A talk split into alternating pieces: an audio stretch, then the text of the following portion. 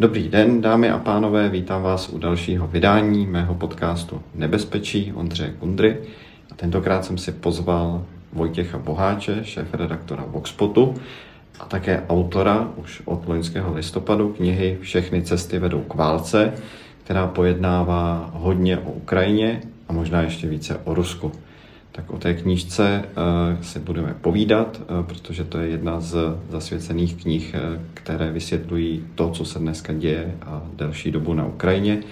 a také to, proč se tak chová Rusko. Ale budeme si povídat nejenom o téhle té knížce. Tak to vítej. Díky za pozvání, Ondro, a zdravím všechny posluchače. Tenhle ten podcast natáčíme v úterý 10. ledna. Ve středu zítra odjíždíš po zhruba osmi měsících od tvé poslední návštěvy Ukrajiny znovu na Ukrajinu. Tak kam tentokrát míříš a co tam chceš vidět? Ono se to úplně zadefinuje, kam míříme nejspíš během zítřka a pozítří, protože za prvé ještě zjistíme, jestli máme nějaký program v Kijevě, kde máme pozvání na nějaké setkání politiků a potom plánujeme jet dál do Dnipra, řešit zbraně, výrobu nějakých konkrétních zbraní, co nás docela zajímá. A pak pojedeme dál do Chersonu a nejspíš na tu frontu, kde je to v současné době nejvíc napjaté, a to je kolem Bachmutu a Soledaru, ale budeme se na tom zase ještě domlouvat v Vněpru, bychom se měli potkat s našimi kamarády, se kterými pracujeme na Ukrajině dlouhodobě, s Tarasem a Alinou. S nimi se domluvíme, kde vlastně jsou ty nejzajímavější místa, kam bychom se mohli podívat, kde je kdo z lidí, se kterými bychom se potenciálně chtěli pobavit a jaké máme reálně možnosti. Jak tahle cesta bude dlouhá? Dva, tři týdny? No já bych byl nejradši, kdyby jsme tam mohli být aspoň měsíc, ale bohužel nejspíš nebude víc času než nějaké dva týdny. A dá se to vlastně nějak dopředu víc naplánovat, eh, to, co tam chcete dělat a to, co budete psát, protože sám říká, že to teprve možná jako z části vznikne ze situace, tak jak hodně se dá vlastně takové psaní na Ukrajině dopředu plánovat? Ono to záleží asi dost reportér od reportéra nebo reportérky. Já plánuju částečně, vím, že mám nějaké témata, která by mě zajímaly, takže vlastně jsem teď dopředu nakontaktovaný asi na pět schůzek, které tam chci mít. Něco v Chersonu a něco v tom Dněpru, něco potom vlastně zřejmě na tom Donbase.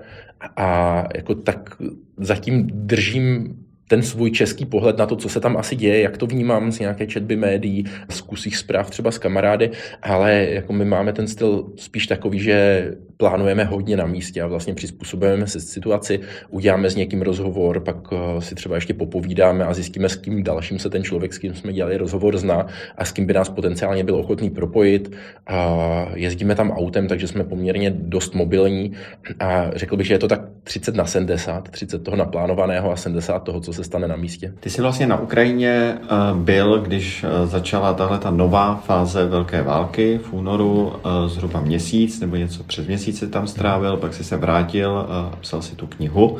vedle toho dělal další věci. A teď se tam teda vracíš. Jakou si myslíš, že najdeš Ukrajinu od chvíle, co si ji opustil a viděl uh, vlastně naposledy? Představuješ si, že to tam teď bude nějak jako jiné, nebo se vrátíš do stejné země? No já jsem na tohle právě hrozně zvědavý, ale to je pro mě jako fascinující vždycky, když z Ukrajiny odjedu a zase se vrátím, že to je země, kam jezdím, dá se říct, 10-11 let a že se hrozně dynamicky vyvíjí. Ono ostatně i Rusko se hodně dynamicky vyvíjí, byť jako v jiném směru, ale uh, ta Ukrajina vždycky já odjedu s tím, že nějak jsem si zvykl, jsem tam třeba měsíc, zvykl jsem si na to, jak to vypadá, odjedu na půl roku, vrátím se a zase je to trochu jiná Ukrajina. Samozřejmě je jiná a částečně kvůli tomu, že se zase potkávám s novýma lidma, ale často i tím politickým vývojem, náladama ve společnosti, to je jako neskutečné, jak zvlášť teď po začátku války to bylo vyloženě hmatatelné, jak moc se měnily ty názory lidí na to, kdo je zodpovědný za válku, na to, jak by se mělo zacházet z Rusy, jaká by měla být mezinárodní reakce reakce na, na tu situaci a tak. A já jsem hrozně zvědavý právě, jako jak moc se budu divit tomu, na co zase narážím. A chceme se samozřejmě ptát lidí na to, jak dlouho jsou ochotní snášet to, co se děje, ty vlastně dá se říct teroristické útoky raketové na, na civilní infrastrukturu, při které umírají civilisté, jestli jsou Ukrajinci méně nebo více než dřív odhodlaní se bránit, jestli jsou víc nebo méně ochotní případně na nějaké vyřešení toho konfliktu za předpokladu, že třeba by nebyly naplněné úplně všechny jejich požadavky, které měly dřív. Takže já si myslím, že ta země bude zase vlastně extrémně jiná. tak a, i proto, že Ukrajinci od té doby získali území v Charkovské oblasti, v Chersonské oblasti, získali zpět město Cherson a jako pro mě to je jeden jako nějaká gigantická case study tam jet a vidět vlastně, jak se lidi proměňují v kontextu té války. Takže jsem na to hrozně zvědavý. A říkal si, že ta země se hodně dynamicky proměňuje za ta poslední léta, stejně jako Rusko.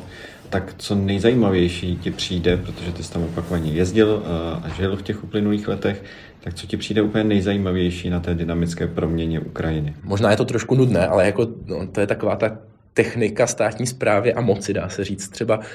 mě fascinuje ten proces decentralizace té země. A jak vlastně, když tam člověk je,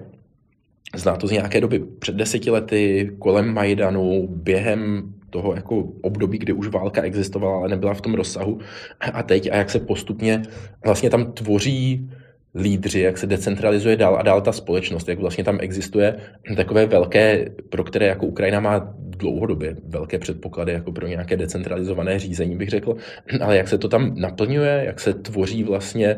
dá se říct, ty jako každodenní hrdinové lidi s tou identitou, že je potřeba se zabývat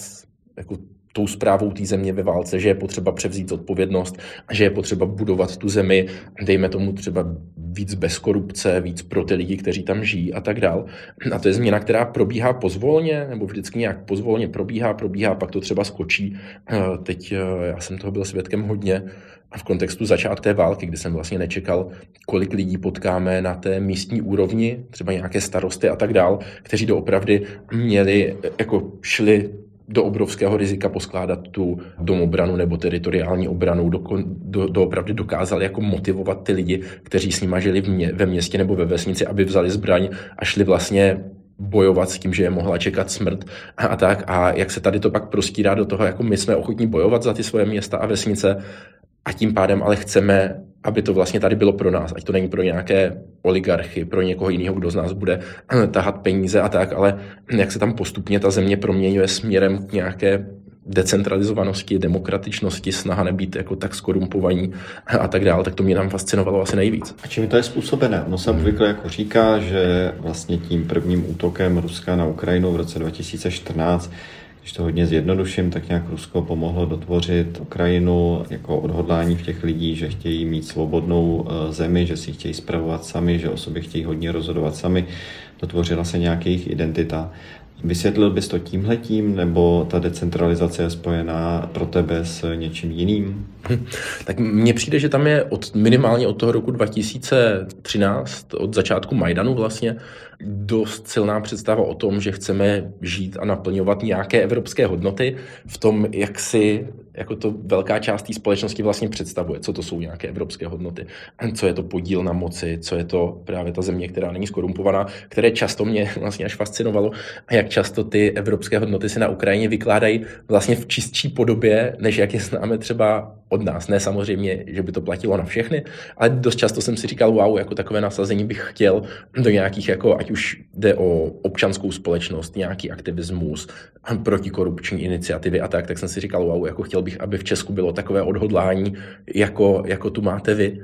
Takže tam si myslím, že tohle je jedna velká věc, co tam hraje rozhodně roli v té proměně společnosti, že je to nějaká snaha vymezit se proti tomu skorumpovanému, centralizovanému, autoritářskému, co vidí jako v Rusku a přiblížit se k tomu jako sami ukázat celému světu, že my tady bojujeme za tu svobodu a demokracii. Volodymyr Zelenský, ukrajinský prezident, eh, který odmítl z té země odejít, když začala válka,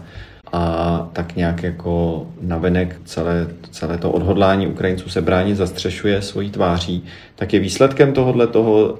decentralizačního procesu nebo chápeš jeho osobu jako vlastně jako součást toho decentralizačního procesu nebo ne? Částečně bych řekl jako jeho důsledek asi, nebo nějaké takové vyjádření toho, co se tam uh, v tady tom smyslu děje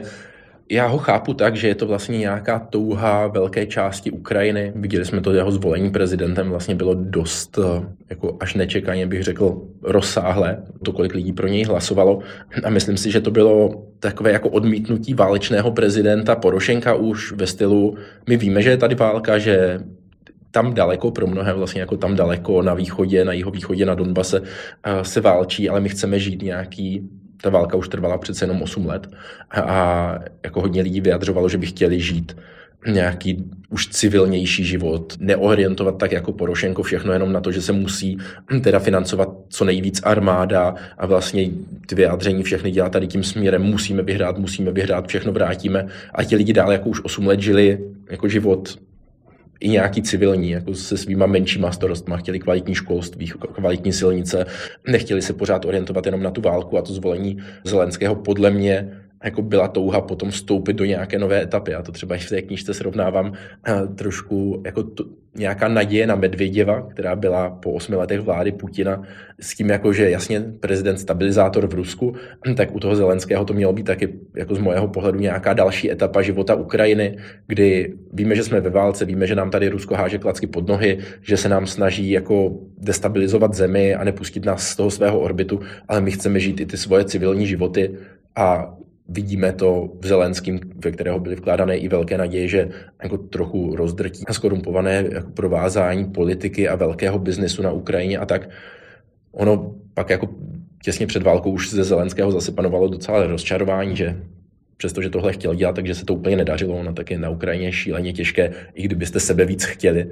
tak uh, doopravdy se z toho dostat, protože potřebujete k té vládě plno lidí a málo kdo zná 400-500 lidí, který může nasázet na ty nejdůležitější pozice. Takže i kdyby Zelenský sám chtěl a dělal všechno pro to, ať se mu to povede, tak to není úkol na jednoho člověka, musí za sebou mít celou tu zemi. A teď já jsem vlastně hrozně zvědavý, když ta válka třeba skončí, tak eh, jaké budou ty nálady, a to je spojené s tím, co jsem říkal, o té proměně i té společnosti, která nějak ve Skocích probíhá dál a dál, tak eh, jestli se ještě zvýší třeba tady ty tlaky na to, jako pojďme zvolit politika, jestli to bude dál Zelenský nebo někdo jiný, kdo bude chtít tady ty proměny dělat a dáme všechnu energii po válce do toho, ať mu s tím ještě pomůžeme, ať tlačíme jeho, ať to je doopravdy důsledný, anebo kam vlastně ta země bude dál směřovat. titul této knihy Všechny cesty vedou k válce zní příběh Ruska a Ukrajiny očima reportéra v období let 2011 až 2022 ta nová fáze ruské agrese proti Ukrajině, jak jsme už o tom mluvili, začala loňský rok v únoru. Když navážu tedy na ten titulek té knížky Všechny cesty vedou k válce, tak by mě zajímalo, je nějaká cesta, která k té válce podle tebe nevedla? Ona ta knížka začíná v roce 2011, kdy já jsem poprvé přijel studovat do Ruska. A myslím si, že do poloviny, do začátku roku 2012 existovala cesta, která by k ní nevedla pak už si myslím, že to bylo dost problematické. To byla jaká cesta? To byla cesta toho, že by doopravdy se já vlastně ten rozkol ve starým Putinovi a novým, přestože vnímám, že ta kontinuita nějakým způsobem existuje od jeho nástupu eh, k moci. Ostatně taky to píšu v té, v té knižce, že on říkal svým spolupracovníkům už od nástupu k moci, už od roku 2000, že se Ukrajina nějak musí řešit, jinak Rusku uteče. Že jako u něho to vždycky bylo jako problém, který je potřeba vyřešit. Měl tam dlouhodobě, podle mě už od 90. let, to vnímání, které teď vlastně říká veřejně jako obhajobu té války, že Ukrajina vždycky Rusku patřila a jestli chce odejít od Ruska, tak ať si nechá to, co nepatřilo do ruské říše vlastně před bolševiky, takže ať si nechá nějakou Halič, eh, možná Lvov a, a okolí, ale ale jako zbytek, že patří Rusku, které na to má nárok. Takže to vlastně bylo dlouhodobě něco, co on vnímal, ale myslím si, že zásadní proměna přišla v těch volbách parlamentních na konci roku 2011 a prezidentských v roce 2012, kdy on se vlastně po čtyřletém vládním období Medvěděva vrátil zpět k moci a tam vlastně bylo hrozně zajímavé pozorovat, jak se proměňovala ta jeho vláda. Že zaprvé vznikla během Putinova vládnutí dost silná opozice, koncentrovaná kolem televize Došť, dá se říct, eh, kolem op, eh, protikorupčního aktivisty Navalného a ta společnost vlastně, která byla, dá se říct, jako ta prodemokratická část dost spící a neprovázaná, tak se začala nějakým způsobem probouzet, protože začala vznikat silnější střední třída a začaly je propojovat ty věci, které jsem zmínil a začaly vlastně velké protesty po parlamentních volbách proti uh, falšování voleb. během těch protestů Putin to jako dost jasně akcentoval, že vlastně střední třída za to, že vzrostla a že se probudil tady ten politický aktivismus, že lidi měli dostatek prostoru vůbec na to, aby nějaké takové věci akcentovali, dostatek času se tím zabývat, tak Putin jako moc krát říkal, že ta střední třída vděčí jemu za to, že Rusko stabilizoval a že mu dal vlastně tady ten ekonomický růst. Ono spíš čemu vděčí, tak bych řekl, že je cena ropy v té době, ale to je jedno, ale Putin to vnímal tak, že vlastně ho nějaká ta liberální opozice zradila a že s ní už nehodlá dál spolupracovat. Začal přijímat všechny ty zákony proti financování neziskových organizací ze zahraničí, zákony o zahraničních agentech a tak dál. Začal e, vlastně pokračovalo, ale bylo to jako nějaké větší došlápnutí si na liberální média a podobně. V tuhle chvíli on se vlastně odpojil, že každý vládce je založený na nějakém části společnosti, nikdo nemůže vládnout sám o sobě ve vzduchoprázdnu, vždycky se na někoho musí opřít a kdo vlastně, když půjde jedna část společnosti protestovat do ulic, tak druhá mu vyjádří podporu a je schopná postavit tam nějakou protiváhu. No a on se takhle jako úplně zbavil toho svého postavení na tady tou mě, tu městskou třídu, na ty, dejme tomu, k liberalismu inklinující lidi a vlastně pevně se opřel o tu skupinu na které je jeho vláda založená dnes, což bych řekl, že jsou právě mnohem víc lidi, které známe asi jako Igora Girkina Strelkova, takový vlastně postava výrazná na začátku války na Ukrajině. Radikály. Radikály, dá se říct, monarchisty, imperialisty a tak. A vlastně začal se opírat o ně. Ale ve chvilku, kdy se jednou člověk o takovou skupinu opře a zároveň na jeho z druhé strany už útočí liberálové, nebo jako druhá významná skupina ve stylu, že má, jako kdyby se pustil té moci, tak půjde do vězení a tak, tak on musí začít vycházet co nejvíc vstříc tomu, o koho je opřený. A myslím si, že to byla skupina, která chtěla anexi Krymu, přestože průzkumy ukazovali tenkrát, že to není něco, co by ruská společnost velice chtěla. Až zpětně to začalo být populární, kteří hnali vlastně Rusko do války na Donbase, kteří ho hnali i k tady té velké válce. A myslím si, že tam už od toho roku 2012 víceméně jiná cesta bez zásadního přispění mezinárodního společenství, ale tam jsme tu rozhodnost neviděli, bych řekl, že nebyla. No ale co se mělo teda stát podle tebe, co by, co by byla ta jediná cesta, která by k té válce eh, nevedla. To znamená, že z toho, co říkáš, mám dovozovat, že Putin jako neměl nechat tolik liberalizovat eh, vlastně ruskou společnost, protože se to pak obrátilo proti němu, nebo co, co, co vlastně byla ta cesta, hmm. která by k té válce nevedla? Tam je Otázka je, jestli vlastně ruská opozice v těch letech 2011 a 2012 měla na to Putina nějakým způsobem zastavit. Já Vlastně občas srovnávám ty protesty, na které jsem chodil v tom roce 2011 v Moskvě na prospektu Sacharova, Balotná plošť, Balotné náměstí za Kremlem a tak. A Majdan a vlastně až při psaní té knížky jsem si uvědomil, jak vlastně i přesto, že na ty ruské demonstrace chodilo 100 tisíc lidí, chodilo, myslím, že jako i 150 tisíc lidí se občas na tom balotném náměstí eh, objevilo, ale vlastně když jsem na to teď vzpomínal, tak to bylo úplně jiné. Jako pročítal jsem si deníky svoje, ve kterých jsem si přepisoval částečně rozhovory třeba s kamarády, se kterými jsme tam chodili a byl tam hrozně velký požadavek hlavně nebýt moc radikální, jo. hlavně neútočit. On to tenkrát říkal třeba eh, Eduard Limonov na těch protestech ruských, což je vlastně vůči postava, teď už teda mrtvý, národních bolševiků, což byla taková ta radikálnější protiputinovská frakce, u kterých zrovna jako nevíme, jestli bychom chtěli, aby to byli oni, kdo by nahradili Putina, spíš bych řekl, že ne, protože to byly taky jako lidé s imperialistickými myšlenkami dost silnýma,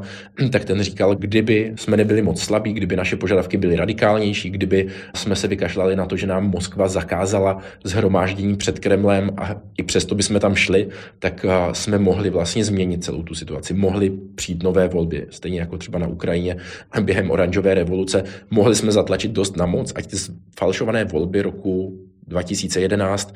anuluje centrální volební komise, vypíše nové a pak by se rozhodovalo o tom, jak to bude pokračovat. Já si ale nejsem jistý, jestli by doopravdy ta opozice, ke které se tenkrát vlastně přidávali lidi i z režimu. Byli tam vlastně uh, Michail Kasjanov třeba tam vystupoval, byli tam někteří oligarchové. Michail Procharov, významný oligarcha ruský, se snažil taky tenkrát být zvolený. Zároveň ti oligarchové ještě měli jakž takž nezávislé média. A já si myslím, že jako asi to není 50 na 50, ta šance, že by se to kdyby ty požadavky opozice byly radikálnější, kdyby řekli, a my tady už v centru Moskvy zůstaneme, dokud vláda neodstoupí a tak, a už třeba v tom prosinci 2011, tak si myslím, že je nějaká šance na to, aby se povedlo anulovat volby a psát tu historii Ruska znovu, třeba i bez Putina, tam byla. Takže tohle je ta cesta, která by tenkrát možná znamenala, že dneska by ta válka nebyla, kdyby opozice bývala byla ještě radikálnější, tvrdší, výraznější, tak možná by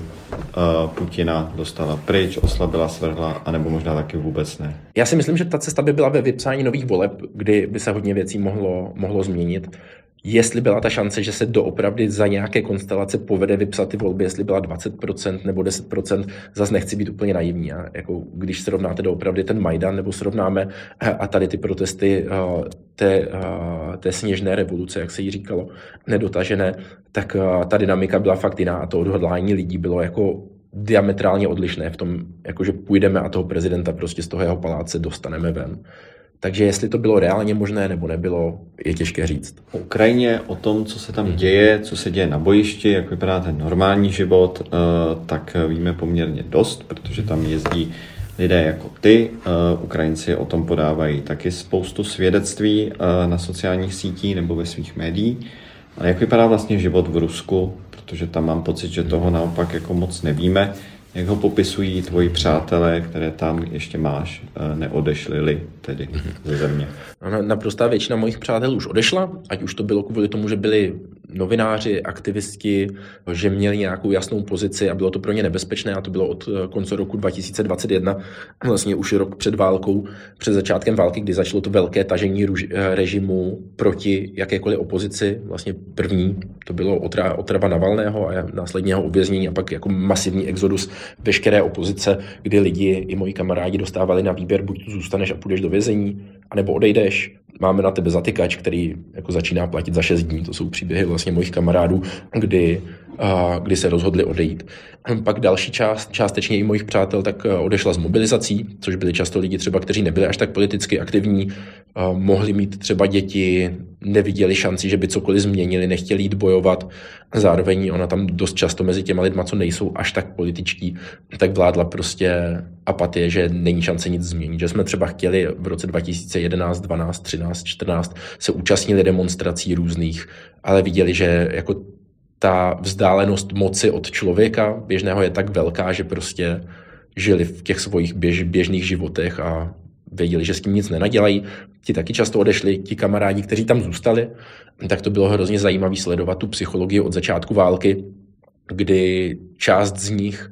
vlastně byla, nebo vlastně z těch mojich kamarádů to byli skoro všichni, protože já nemám moc přátel, kteří jsou velcí příznivci Putina. Jasně mám nějaký kamarády, co jsou novináři pro režimní, nebo spíš známí než kamarády. Nějaké jako vyučující na univerzitách, kteří jsou často takový, uh, řekl bych, trošku konspirační a že z, té, z toho pocitu bezmoci unikají ke konspiracím, k tomu, že stejně nikde na světě nikdo nemá šanci nic změnit a, a tak se tím jako psychologicky nějak odcizují té zodpovědnosti za tady to. No a pak byla ale velká část přátel kteří prostě chytli šílené deprese z toho, za prvé, že nic nemůžou dělat, že doopravdy ti lidi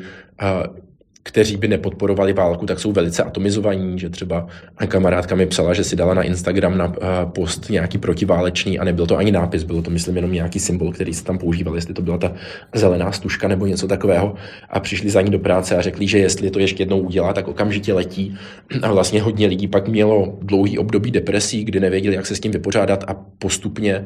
začali jako odcházet do nějakého úplně jako soukromého exilu ve své hlavě, kdy začali pořádat třeba výlety, párty, snažili se žít jako, jako dřív a jako hlavně utéct od té politické a společenské reality té země do nějakého svého jako velice úzkého kruhu lidí, se kterými se třeba cítí blízko, se kterými třeba ani neřeší tady tu situaci a hlavně se od toho osobnit, což pro mě pak bylo jako šílený sledovat třeba Instagram, kde mám hodně ruských přátel a hodně ukrajinských a ti ukrajinčky tam pořád vykládali rakety, co zase koho zabili, co rozbombardovali a ruští byli. Jsme na raftech, jsme v přírodě a občas jsem to zvedal. Pak často třeba dlouho neodpovídali a když odpověděli, tak to bylo takový jako depresivní zprávy ve stylu, jako že nevíme, co ze sebou, nevíme, co dělat, jako nevíme, jestli teda doopravdy máme jako se nechat zavřít, aniž by to cokoliv změnilo, nebo jako jestli se upálit, nebo co vlastně by mělo smysl, protože jim přijde, že reálně ta moc je dostala do situace, kdy jsou totálně bezmocní, kdy necítí jako jakoukoliv možnost mít na cokoliv vliv a kdy se v tom cítí ještě navíc hodně sami. Takže, takže vlastně je tam takové jako dost časté popření té reality. To se mi vybavuje v této souvislosti eh, takový jeden kreslený vtip z minulého roku, kde Putin se dívá z Kremlu z okna na takový dav, na nějaké náměstí, které pod ním je zaplněné lidmi a Putin k ním tak jako kine a ptá se jich, mohli byste mi prosím vás říct, co ještě budu muset udělat, abyste se proti mně vzbouřili? Tak eh, co si myslíš, že ještě bude muset Putin udělat po té, co eh, vyhlásil mobilizaci, o které říkal, že ji neudělá, ale udělal jí, možná je na spadnutí další, eh, tak co bude muset udělat, aby vůči němu lidé masově v milionech vyšli do ulic, protože to je přesně to, co se dosud v Rusku neděje. Já si nemyslím, že je to reálné, aby se to stalo, protože a jako to, aby lidi vyšli masově do ulic, tak to znamená, že se k tomu musí skoordinovat, musí vědět, že existují ti ostatní a musí jako mít základní jako chápání situace, ve které jsou. Ta situace v Rusku mě hrozně teďka připomínala, i když je to jako trapný vytahovat Orvela, protože se vytahuje všude ve všech situacích, ale jako v jednom mně to přijde dost přesný a to je taková ta, že tam neustále existuje válka, o který nikdo neví, jestli vlastně existuje nebo neexistuje, pros, nebo proč ji vlastně vedeme a proti komu ji vedeme. A to je jako dost, dost silný pocit, který mám ze současného Ruska, že tak nějak se něco děje, ale my nevíme vlastně, co se přesně děje, proč se to děje, jaký jsou cíle, jestli se je daří naplňovat nebo nedaří, proti komu stojíme a víme, že se jenom občas vrátí nějací mrtví a jakože to je podle mě to, co je málo chápaný z Česka, že ono udržet si nějaký jasný morální kompas v takhle jako rozbouřených vodách informací, které nejsou jenom o tom, jasně víme, že první kanál často kecá. I když, jako když už se na něho díváte každý den, tak vlastně nevíte, v čem přesně kecá a v čem přesně nekecá, on občas říká pravdu a občas ne, což je vlastně jako mnohem nebezpečnější, než kdyby kecal, protože to je jak když vás někdo se zavřenýma očima roztočí a vy máte ukázat jako směr, kde jste začínal s tím točením. Jo. Tak ta mediální realita je tam hodně podobná, protože pak na vás tlačí společnost, která je apolitická do velké míry, nesleduje to moc a jsou tam jako přijímaný ty pravdy, které slyšíte z médií, jako tak to asi pravda je, Vypadá to docela profesionálně, nevyznáme si případně, co z toho je, co z toho není. A vy, když se chcete jako nějak nasměrovat a jít teda protestovat, tak potřebujete nějakou jako message, s čím do toho teda jdete a stáhnout další lidi, ať to neděláte sám. Těch lidí, co chodili od začátku války protestovat, myslím, že naposledy, když jsem se na to koukal, tak to bylo asi 35 tisíc jako zadržených lidí během těch protestů. To mně to přijde vlastně na takhle apolitickou společnost, která je vlastně minimálně od roku 2013, jako už předtím tam ty média fungovaly dost problematicky a od roku 2013 je to jako totální destrukce jako psychiky lidí ve schopnosti chápat jako mediální sdělení nebo něco si z něho vzít. A když i tady tom jsem v Moskvě viděl, viděl prostě desítky tisíc lidí v ulicích, tak jsem si řekl, wow, jako mě by zajímalo, jak já bych reagoval, kdybych té zemi byl. Jo. Jako já si nejsem zdaleka tak jistý, že mám takhle jednoznačný morální kompas a naopak vím, že lidi, který znám, a znám jich hodně z aktivistického prostředí, jako z ekologického aktivismu a tak, tak jsou často dost otravní. Jo. Jako, že ti, co přesně ví, nehledě na společnost, co je správně. A vždycky to věděli. A myslím, že byli mezi dizidenty, jako před 89. v Česku, že jsou to i tady ti lidi v Rusku, kteří prostě jsou přesvědčeni o své pravdě a nějak na sebe nenechají mít vliv společnosti kolem sebe a médií a dalších věcí. A, ale jich jako nikdy nebude zas tak moc a dokázat si tady to přesvědčení udržet přes to všechno, co se děje, přestože jste vždycky ten jako otravný člověk a tak, vím, jako, že mluvíme o situaci, kdy ta země jako zaútočila na sousední zemi, je tam hrozně moc mrtvých. Ale jako to, co vnímám jako ze strany Ruska, zvlášť od těch lidí, co třeba byli nějací spolužáci moji na bakaláři na historii a vlastně jako nikdy politiku moc neřešili, pak šli dělat nějaký normální práce a tak, tak oni jako reálně, možná je to těžký jako tomu uvěřit, ale reálně tam je hodně lidí, kteří se v tom nedokážou zorientovat, co se vlastně děje a jestli je pravda na straně Ruska nebo není. No a jak by si vysvětlil, tak sám říkáš, že eh, teď v té poslední době když tam nějaké demonstrace byly, takže bylo třeba 30-35 tisíc začených, tak eh, jak se podařilo těm desítkám tisíc tom vyznat, nestratit se a proč se tohle to nedaří těm, kteří se v tom nevyznají? Protože obě dvě ty skupiny žijí ve stejné zemi a někomu se to podařilo. Proč není to číslo větší? Jo, tak to je stejný podle mě, jako si říkat, proč eh, někteří lidi v Česku volí antisystémový, jako často anti nějak liberální strany a někdo je nevolí. Jo někdo má tady prostě lepší předpoklady pro práci s informacemi. Dost často je to jeden učitel, kterýho člověk měl na střední na základy společenských věd, který jako mu to dal někdo. To má tu socializaci z rodiny, že se ta rodina jako víc zajímala o věci. Někdo má prostě nějaký nadání a někdo k tomu má jako někdo rád sportuje, někdo se rád zajímá o politiku. A ten velký problém v Rusku, a to taky popisuju, myslím, v té knižce docela, a když jsem žil ve Vladimiru, 500 tisícové město 200 kilometrů od Moskvy, kde jsem studoval historii a tam bylo fascinující, že vy kdybyste, jako, nebo kdybyste tam byl liberál, tak se nemáš s kým stýkat. Tam nebyly jako kampus Hybernská, jako tam nebyly knihovny, kde by se zvali lidi, kde teda víme jako OK, pozvali jsme si sem nějakého reportéra nebo nějakého intelektuála nebo někoho jiného, přišlo tam 50 lidí, já s nimi jako pak zajdu ještě na pivo a víme, že sdílíme tady ty hodnoty. Takové akce tam nebyly, takže když moji kamarádi, třeba někteří jsme se potkávali v takové rokové hospodě, ten společný program byl rok, což jako nebylo moc politický, ale občas jsme se tam bavili jako o politice a jako většina těch lidí se cítila absolutně jako atomizovaná, třeba v tady těchto názorech a nevěděla o tom, že ti ostatní existují s podobnými názory. Třeba byli dva lidi nebo tři lidi, co to o sobě věděli, nějak se stýkali, ale měli pocit, že v tom jsou sami a neměli vybudovanou tu vyšší jako infrastrukturu pro politickou socializaci v tom smyslu, že jako by mohli rozvíjet tady, to, eh, jako tady ty věci. Co bylo zajímavé, tak to hodně, jak jsem řekl, přicházelo s tím dožděm třeba, anebo s Alexejem Navalným, který jako začali politicky socializovat poměrně široký masy lidí, kteří na základě toho, že najednou přišli, tady ti lidi tak si uvědomili sami o sobě navzájem, že existují, ale došť vlastně existoval chvilku do roku 2014, takže zhruba čtyři roky, než byl stažený z kabelovky, takže on pořád nabíral, nabíral, nabíral. Pak udělal ten... Aby jsme dovysvětlili televize. Doště televize a, a vlastně když v roce 2014 udělal průzkum veřejného, nebo průzkum anketu ohledně toho, jestli obránci Leningradu neměli Leningrad za druhé světové, té velké vlastenecké války, spíš vzdát, než ho bránit, tak vlastně na základě údajně tady toho, byť, jak víme, třeba jako z knížek Michaila Zigara, tak eh, to byla naplánovaná kampaň proti doždi, kdy ho prostě chtěli jako zarazit a jako nenechat ho vysílat dál, nenechat hlásat vlastně jako být tím místem, který spojuje liberálně naladěný lidi, tak ho vlastně nechal jenom jako předplatitelskou televizi na internetu, vlastně režim se o to postaral a najednou ten dosah byl minimální. A dá se říct, že jako pak tohle jsou ti lidi, kteří pak zatýkali v Moskvě, kteří si to mohli předplatit, kteří jako ke kterým se to tak jako tak dostalo. Takže vlastně tam začala probíhat kolem toho roku 2011 dost silná politická socializace i těch liberálních částí společnosti, ale to trvá jako často desítky let, no, než jako to potřebuje čas, než ta občanská společnost vznikne pořádně a tam na to prostě měli příliš málo času z mýho pohledu. Když se bavíme o té dlouhodobější perspektivě, eh, eh, desítky let si zmínil, tak já bych tady zmínil anketu, která mě teď zaujala britském listu Financial Times. Oni se ptali různých osobností, jak se dívají na další vývoj v Ruské federaci. A z té ankety vyplývá, že většina těch respondentů se kloní k tomu, že kolem roku 2033 se z Ruska stane zhroucený stát nebo se rozpadne.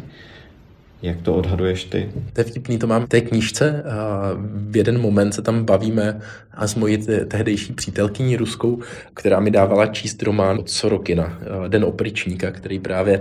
tenkrát jsme to četli v takovém duchu jako haha, to je taková jako dystopie na konci, které, nebo která se probíhá ve světě právě, myslím, třetí dekádě 21. století, bych řekl. A je to jako nějaké moskevské knížectví oplocené a jakousi zdí, kde zase jsou opričníci, které stejně jako za Ivana Hrozného, a kteří mají jako totální svobodnou možnost si dělat, co chtějí s lidma, které jako náhodně zabíjí, pálí knihy a tak. A my jsme to tenkrát četli jako wow, to je jako zajímavá fantazie, nějaké jako zvláštní mysli. A teďka a jako, když se o tom znovu bavíme s kamarádama, tak to občas působí, že vlastně ten Sorokin tady v té knížce dokázal docela dobře předpovídat vývoj. A já, já jako na tu otázku, abych opr- odpověděl, uh, já si nemyslím, že Rusko bude zhroucený stát. Uh, já si myslím, že se dokáže jako uzavřít do sebe potenciálně, když to už je zase jako dost velký věštění z karet, ale já si myslím, že se Rusko uzavře od světa, uh, že bude jako dál fungovat, že uh, Západ není jako jediný mocenský centrum ve světě. Myslím si, že Čína Rusku bude nadále pomáhat, že budou kamarádi, že se tam budou dostávat technologie uh, i z Číny, pokud se nestane něco radikálního, jako třeba válka Číny se Spojenými státy ohledně uh, okolo Tajvanu nebo tak, což jako je naprosto už nepředvídatelný. A spíš si myslím, že Rusko bude uzavřený vůči západu, bude to jako hodně silně policejní stát, bude to možná jako pro nás až těžko představitelně nesvobodné, ale jako myslím, že tam budou různé zdroje informací, ale všechno bude tak zmatené, že vlastně lidi tam nebudou mít moc jako přehled o tom, co se vlastně děje. Tím bych to zase srovnal s tím Orwellem a s tím, že válčíme, ale nevíme kde a proti komu a za co. A, ale jakože ta země zůstane v té velikosti zhruba, v jaký je teď a bude se dál, a dál rozvíjet jako s pomoci jiných partnerů než, než zrovna západu. Ale jako neviděl bych to tak jako tihle analytici, že se to rozpadne, že to bude zhroucený stát, kde by Myslím si, že to ostatně není jako ani zájem mezinárodního společenství, vzhledem k tomu, kolik je tam jaderných zbraní a tak, tak by to mohlo být jako obrovsky problematický. Jasně, že teďka si můžeme klást otázku, jestli je nebezpečnější, když jaderní zbraně drží Kreml, nebo jestli když je drží teroristi, ale pořád jako je to nějaký jako partner k hodně špatnému jednání, ale aspoň jako jedna moc, která jakýmsi způsobem drží pod pokličkou to nejhorší, co tam může být a dá se s ní na tom dohadovat. Já si myslím, že není zájem na to, aby se to rozpadlo do menších částí. Když jsem se teď naposled, když jsem byl na Ukrajině uh, loni na podzim nebo na uh, sklonku podzimu a zimy, tak jsem se ptal externího poradce prezidentské kanceláře, pana Arestoviče, na to, jak on odhaduje uh, ten výhled, protože někdy má dobré předpovědi, co se bude vlastně dít na Ukrajině, jak se bude chovat Rusko, tak mě to zajímalo. A, a on odpovídal, že si myslí, že zhruba někdy za těch deset let uh, bude probíhat uh, podle něj nějaké další velké kolo války mezi uh, Ukrajinou a Ruskem. Hmm. Myslí si to také, uh, kdyby jsme se měli bavit teď o tom, co se bude dít za Ukrajině, jinými slovy, bude za deset let uh, Rusko dál válčit proti Ukrajině? Myslím si, že to záleží v současném vývoji si myslím, že bude. Jestli to bude pokračovat tak, jak to vidíme teď, eh, zamrzání toho konfliktu s tím, že Rusko tam má nějaké územní zisky, nemá, jako neovládlo nějaké zásadní města nebo tak, a dokázalo se ekonomicky poměrně nečekaně udržet. Hodně lidí i z Ruska, i, i venku, to ještě, eh, když si vzpomeneme na březen, duben, tak to nečekalo. Teďka vidíme, že Rusko zřejmě ještě nějakou dobu vydrží, že zřejmě jako zvládne stabilizovat ten systém, že se zvládne vyhnout právě těm jako velkým nepokojům, kdyby čistě kvůli tomu, že nemají jíst, co lidi, tak by vycházeli do ulic v milionech. Tak to si myslím, že zatím vypadá, že se mu nestane. A v případě, že to zvládne současný režim nějakým způsobem konsolidovat, tak očekávám, že během pěti až deseti let eh, bude další kolo, kdy se zase pokusí dobít teda tu Ukrajinu, protože vlastně na tom je ten režim teď částečně založený, že jednou se to musí povést. A kdybych tedy se teď vrátil zpátky k tomu eh, názvu té tvé knihy, tak je nějaká cesta teď, eh, aby se tenhle ten scénář odvrátil, aby se Rusko odradilo od toho, aby znovu chtělo ve velkém zautočit na Ukrajinu? Já si myslím, že uh, pomoct to Ukrajině jako reálně vyhrát a vrátit se minimálně do těch hranic před 24. únorem, tak eh, že je ta jediná cesta. Jako ukázat, že, že to Rusku, vlastně, že z toho Rusko bude mít hodně mrtvých, hodně mocenou prestiž na mezinárodní scéně, což nevím, jestli jako teďka může mít ještě horší minimálně jako ve vztahu k západu a hlavně jako, že za to nic nezíská, že za to, to nebude moct kapitalizovat na domácí scéně, jako říct, no jo, ale my jsme dobili aspoň něco, my jsme, jako máme ten Mariupol a tak, protože teďka třeba probíhá extrémně rychlá obnova Mariupolu a podle mě za rok, jako bude už Rusko a říkat, vidíte, jako nacisti to tady ukrajinští zničili a my jsme to zase postavili a je to ještě hezčí než dřív, udělají to jak s Grozným, si myslím. A jako budou z toho hledat všechny politické body, které budou moct. A já si myslím, že jediná možnost je jim ty politické body upřít totálně, jako nedat jim možnost, aby je sbírali, což znamená ale co nejrychlejší vítězství Ukrajiny, což je jako hrozně těžký, jako co se týče lidských sil ukrajinských, co se týče logistiky a jako nějaké pomoci ze západu a tak, ale vlastně myslím, že to je jediná cesta k tomu, aby ta válka skončila reálně, aby skončila dlouhodobě. Úplně na závěr zjistil si při psaní té knihy něco o Ukrajině a o Rusku, co jsi nevěděl do té doby? Mm-hmm. Ale já jsem tu knihu jako musel napsat dost rychle, takže mě celé to psaní vzalo tři měsíce, už 400 stránkové knížky a hlavně jsem vycházel z věcí, které jsem měl v denících, něco jsem si ještě dohledával, ale spíš bylo jako zajímavý se podívat na celé to období těch deseti let a na to, jak jsem to v různých časech vnímal, a se na to podívat zpětně a třeba jako zhodnotit nějaké moje argumenty, které jsem kdy používal, ať už to bylo třeba to srovnání v krátkém čase vedle sebe